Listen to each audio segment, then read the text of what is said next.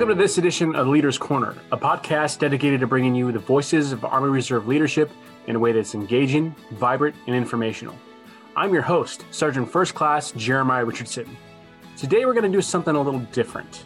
We've tended to have a lot of senior NCOs on the program, but we don't want to limit the perspectives we offer to you all to just those viewpoints. We'd like to bring in some senior officers as well. With that in mind, we have someone very unique here today. His name is Colonel Eric Rahman. He's an Army Reserve Assistant Chief of Staff, G3, with the 311th Signal Command out of Tustin, California. Now, Rahman's not your run of the mill staff officer either. And let me tell you why. He's managed to do an enlisted career, finishing as a senior drill sergeant, studied at the University of Louisville, and uh, earned multiple degrees from the University of Massachusetts while playing two sports and doing ROTC as an SMP cadet in the Guard. He earned a commission, attended the U.S. Air Force Space and Cyber Schools, and dealt extensively in communications and cyber operations.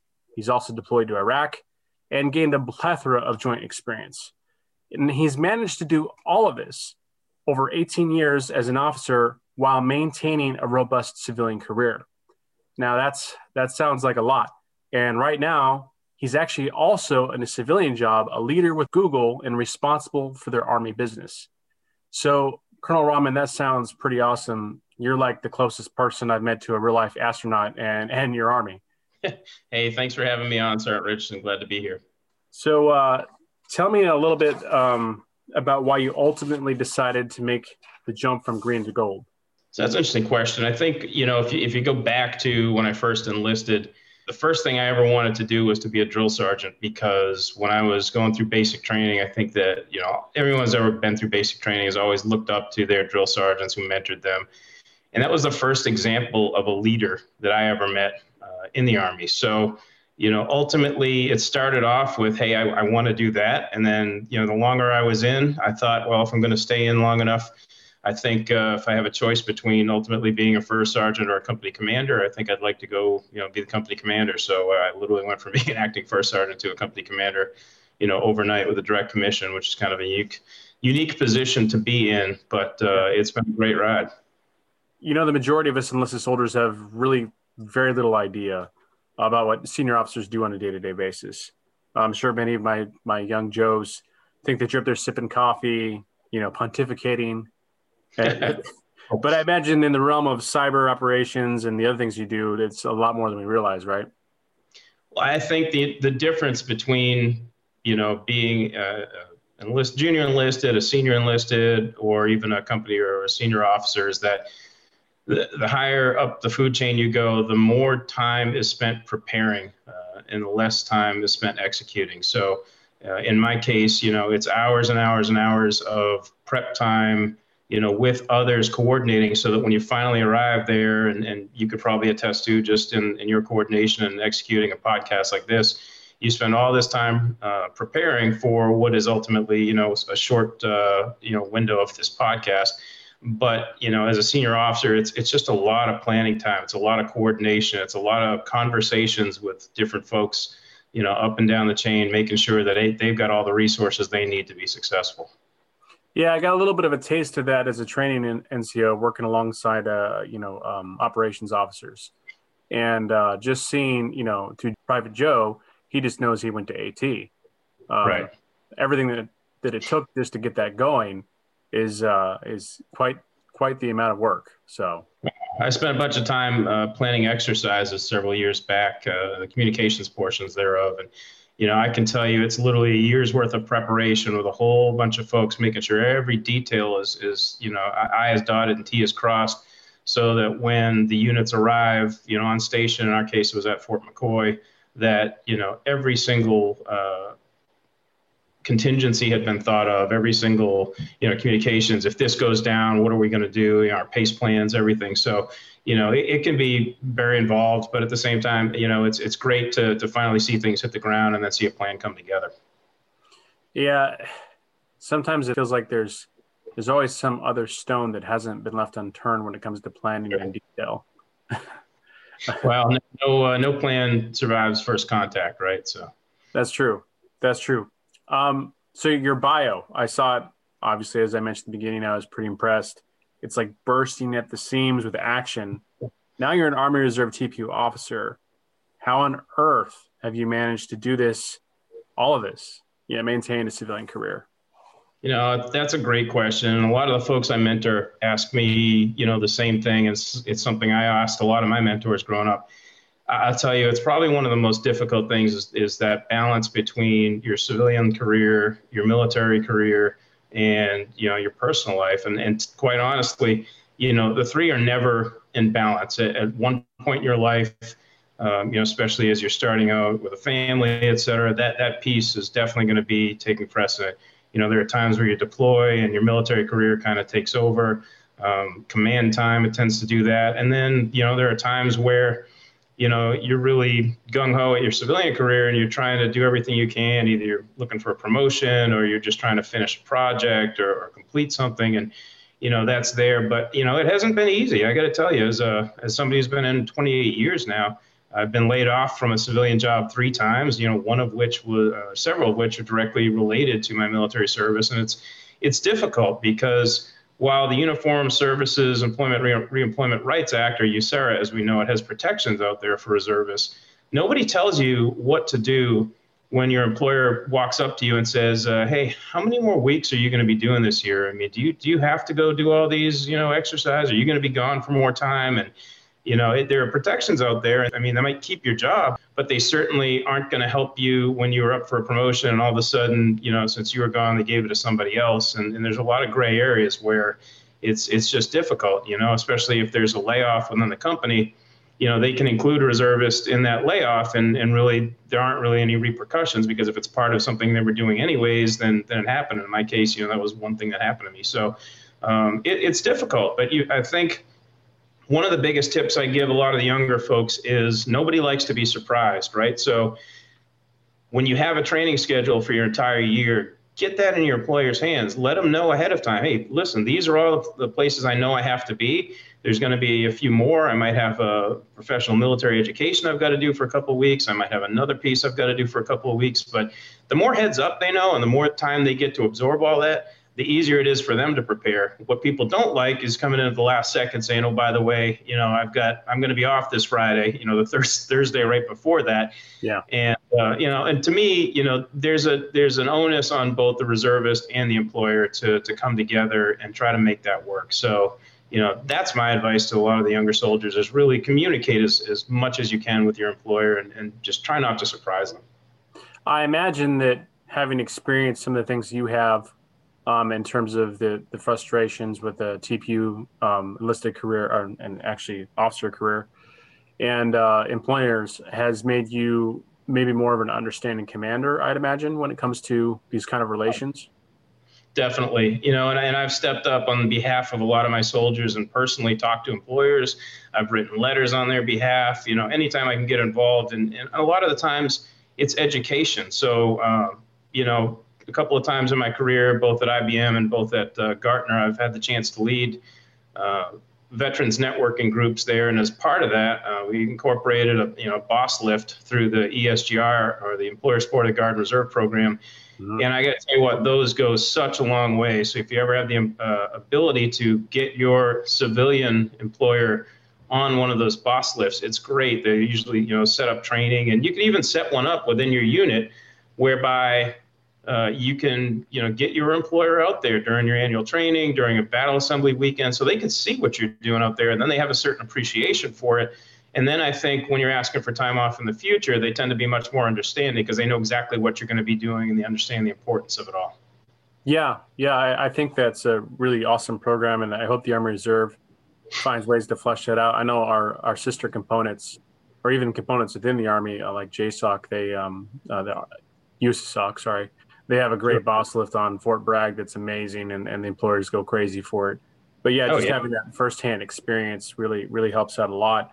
Um, what's another thing I've noticed sometimes with that is sometimes a soldier won't tell you that they're having problems with their employer until it's right. like a, a problem. well, many of them don't know. I, I think there's so many things, especially the more junior soldiers. You know, there are so many things that they don't know. Whether it's just you know the expectations of them in the army reserve their their rights there and so that's why these classes are are incredibly helpful. And a lot of commanders, you know, just don't know that their soldiers don't know. So constantly reinforcing it and giving even the same class that you might have given, you know, on USERRA or ESGR uh, a year ago at the holiday, you know, party. Uh, you might want to do that a little bit more, you know, a couple of times a year, you know now with the virtual world it makes it easier for people to do it or record it so that people can hear it. But you know oftentimes you know those messages they we, we do them that one time and then we assume everybody knows about it. Well meanwhile 50% of the units turned over between now and you know the next time that that uh, you know next year the next briefing. So uh, it's just got to be like anything else. They've got to hear it you know time and time again. So when it comes to your civilian career what does it mean to be an army business leader at google so Google's been a phenomenal company to work for. I got to tell you, this was, was really a destination company for me because of the culture. It's it's really got a bunch of amazing leaders. I work for you know a lot of folks with prior service and really amazing backgrounds. I mean, I walk into the room and you know I'm I'm the dumbest guy there sometimes. So it's uh, the caliber of, of folks around me. I'm just blown away by. But ultimately, what we do is we help the Army use technology to solve problems. So whether it's readiness, whether it's COVID, whether it's you know uh, modernization, all those challenges, you know, where Google brings their expertise to the table. It, it's mainly in the realms of artificial intelligence and machine learning, data and analytics. Uh, you name it, everything in that realm that we can help with. I mean, as with a company with you know over nine apps with a billion users each, you know, they've got a lot of uh, knowledge as it relates to cybersecurity and artificial intelligence and, and how to leverage that for the benefit of the military. So uh, there have been a lot of uh, ongoing projects, be it, you know, virtual reality stuff off the shelf, mobility, you name it. But, you know, basically the, the world is, uh, you know, open to us. Anything within that Google umbrella, we have the ability to, to bring, you know, to value for our customers. How, what's your experience been with them when it comes to employer TPU relationships? That's been fantastic. I mean, my my immediate boss was an F-16 bus driver, so he's nice. you know very understanding. And we've got uh, you know his boss over him was a retired Air Force 06 as well. So you know they know the drill. They've worn the uniform, so they're unbelievably understanding. But I t- got to tell you, as a company, man, what a phenomenal company! Right now, we're in the process of hiring 20 uh, interns through our Heroes to Hire program where they're going out and finding um, active duty folks, basically like the training with industry program that the Army mm. has. Yeah. Uh, a lot of mentorship along the way. We get to take people, you know, get them under the covers and actually show them how how uh, Silicon Valley, you know, behemoth like Google works, and yeah. they can bring that expertise back to the military with them, and then you know, hopefully later on in civilian life they can use that as a springboard to their own civilian careers. I've been out to uh, Moffett Field a few times at the 63rd Readiness Division, and, and I saw the Google campus is tremendously large. It's just huge. yeah, that's that's an awesome thing. So you've had some good experience on both sides in terms of dealing with leadership when it comes to civilian side and the military side. Like, what lessons do you take from the civilian world leadership to apply to the military, and then we'll talk about vice versa. Sure, uh, I think when you work for a company, you know, like a Google and some of the other companies I've worked with over the years, IBM, Dell, Gartner, et cetera, they each have strengths, uh, whether it be the, the rigor that they use for the processes. You know, in my case, it's, you know, any process and anything is, is open for discussion. If there's a better way of doing it, uh, we actually have uh, part of the company culture is that you can actually take, you know, a certain percentage of your time and work on what we call a moonshot or, or something else that is just of interest to you that could be something more substantial. And after a certain period of time, they actually look at that project and say, you know, go or no go in terms of continuing on and making that like your full time job. So if you look at something like Gmail, that actually came out of the incubator that you know Google had at the time uh, to you know have somebody just go create something in a better way of doing things. So if you look at like the Google Docs platform, et cetera, the fact that you know multiple people can be inside a document, all collaborating at the same time, uh, those types of lessons in terms of modernization or what we want to bring to the military. So as I look at problems, I look at things within my own unit, the way we measure readiness, the way we uh, use data and analytics and data visualization you know, I keep thinking about, well, how can we make this process better, right? Because, uh, you know, Chief of Staff of the Army talks about we want to move away from being an industrial age Army and move to an information age. Those are the things we have to bring. I mean, if you look at a battle assembly, what's the first thing you do when you walk in the door after formation? You sign in with a ballpoint pen. Oh yeah, that's a piece, a piece of paper like it's 1940, like you're waiting for the pay officer to show up and then you know give you straight hard cash. I'm like, it's 2020, people. We got to. There are better ways to do this. We have you know GPS technology, and we have you know ways to you know quote unquote take attendance that are, are significantly more modern. But it starts with you know the way people envision it. So we're in a war for talent right now. We want to keep the most talented folks that we can in our army. And in order to do that, we need a process that's better than, you know, fill out this, you know, one form uh, and email it to five people in order to get paid in a couple of weeks kind of thing. And there's no monitoring of the process. You can't see any of the workflow, et cetera. So uh, it's those types of things that we want to bring those best practices back to the Army to help modernize. That brings about a larger conversation about how to get that moving within bureaucracy and get the engine moving, right? When you have new innovative ideas. And sure. I, I know that can be probably difficult for you on your end sometimes. Well, I think what you got to do is you got to find those champions out there. There are senior leaders, and most of us know the senior leaders that don't want to break glass and they don't want to take chances and they don't want to rock the boat. But there are some that are genuinely passionate about transforming the way we work, right? So those are the folks you need to go latch onto. And, and those people aren't necessarily wearing the most rank that just, you know, some of the subject matter experts. It could be, you know, the senior sergeant in the motor pool. It could be, you know, a senior admin person in an HR office you know those are the folks that you know have the expertise. They probably know what's broken too. If you go to any senior nco and, and ask them about a sim- simple process like running a range or something they can tell you the best way to do it and they can tell you what's broken about the process and what we need to fix. So you know i, I look for those champions who are willing to go you know break some glass and figure out better ways to doing things and not just do things the way we always have and let those people help champion those ideas up through the chain and eventually you know, some of those senior leaders are going to look at that, and as the digital natives kind of rise and rank, uh, I think there'll be more of an appetite for it. That sounds to me a bit like trying to create a culture where, you know, new ideas are welcome, and I think there's a hesitancy sometimes amongst once you start to get mid-career for soldiers to be like, let's not rock the boat. That's absolutely right, and that's you know that's why I challenge all of my peers to to not get complacent because you know it, it's it's so easy to tell somebody no. It's a lot harder to let them have that freedom to to go try to you know solve things. That's why I love you know the idea of the Army Software Factory right now because the answers to most of our problems are sitting in our ranks in our formation right now and we just need to tap into that energy so you know, many of those folks who grew up on these digital platforms uh, while they were going through school, they're used to working like that. You know, some of the folks that grew up, you know, pre-internet, pre-email, et cetera, you know, they're just starting to get to those senior levels. And, you know, eventually those digital natives will, will have those positions. And I think we'll be able to, to really force some change. And, you know, I'm, I'm extremely uh, happy with the change the current chief of the Army Reserve is making. I mean, she's out there on social media and she actually asked, "Hey, I want to I want to jump in your battle assembly virtually." I'm like, "That's fantastic. That's exactly what we need." Because when she's in there with the CSM, uh, you know, getting ground truth from those units, that's how you you know figure out what needs to be fixed and how to take those issues back up higher. So I really applaud her for doing that.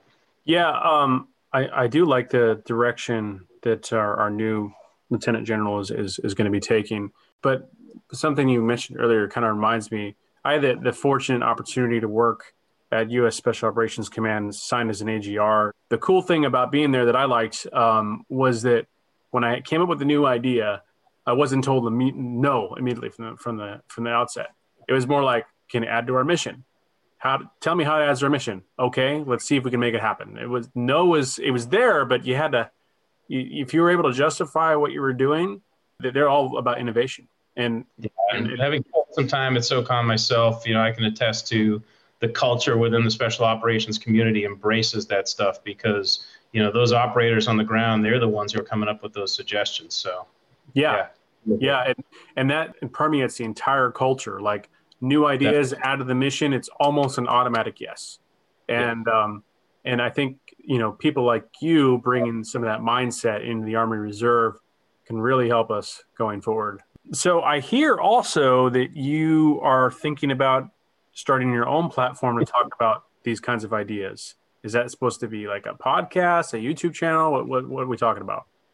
So the the idea came about, you know, in, in talking to some of my colleagues. When I think about every assignment that I've ever been at in the Army Reserve, the one thing that holds true is that I've, I've just worked with some amazing people, uh, and of, of, all ranks, of all ethnicities, of all backgrounds, and people who are just unbelievably resilient and have overcome a lot of you know personal adversity in their life. So I mean, just from my own personal experience, you know, I have uh, I've been laid off several times. I got divorced six years ago. I've been through that. I've been through you know, a lot of the challenges that we face. You know, my father came over here on a boat from Mosul, Iraq in 1959 and, you know, made a life for himself. And, and I was out on my own, you know, pretty early, having to work my way through school, et cetera. Uh, a lot of people have had issues where they've had to rise up. I don't care if it's a, a single parent trying to raise a, you know, raise a son or a daughter or, or more, you know, while serving folks that are going to school and finishing up their education while they're working, while they're supporting a family, et cetera. And then I've got these unbelievable stories of you know colleagues of mine who have been CEOs of civilian companies, and you know one who's an SES right now uh, as a major in the Army Reserve. They literally had to rewrite the regs to allow them to do that, to take those civilian skills and bring them. But you know, just some amazing uh, stories of people overcoming and persevering. And so I, I want to be able to have a platform to tell their stories. So you know, it's been great to to talk to folks like yourself and uh, others who have kind of given me some advice as to how to best tell those stories. And, and the idea would be to call it the Noodle Bowl, uh, just because you know ramen's a good thing, and you know, nice. Everybody's had some some ramen in their career, right? So uh, uh, you know, thinking about how we could do that maybe over a lunch setting where, where somebody can you know grab a bowl of ramen and and pull up a chair and and we can all talk about some of these stories and really get inspired that's that's really neat I, I know we've been talking a lot about you know adversity in the workplace and trying to overcome that. But but yeah, you're right. Um, some of the most resilient people I've ever met are in the military, and uh, I look forward to supporting that. And for anybody who's curious, um, we will actually have the link of his uh, podcast or platform. Um, and do you have a do you have a name for it or, a website there, sir? We don't yet, but I, I, will put it up there on the on the Army Reserve link uh, as soon as we have it. But we're going to call it the Noodle Bowl, and that's that's going to be the name of the podcast. And again, looking forward to telling the stories of a lot of our great brothers and sisters who have uh, really co- overcome adversity and, and really just trying to, to pack some inspiration into every day. Yeah, we could definitely use more of that in 2020. definitely. For sure. Um, so you kind of communicated to me what you hope to accomplish with your platform. Where where do you hope? I mean, where do you see yourself ten years from now? Well, uh, I'll probably still be doing this because of you know my MRD is not till 2031, so I've literally got the next 11 years to, to go figure out how I can make the most impact uh, within the Army Reserve period.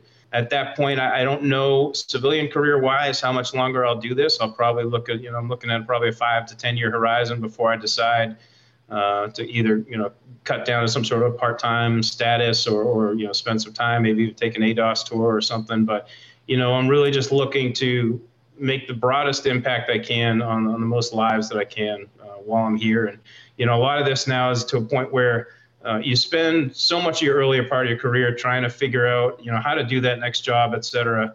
Uh, and I, I, think somewhere around those field grade years, you realize it's not about you; it's about giving back to all those other folks who have helped you get there. So, you know, at this point, it's you know, how can I give back? How can I find ways to help people's lives, and you know, take the experience that I've gained and, and help others with it.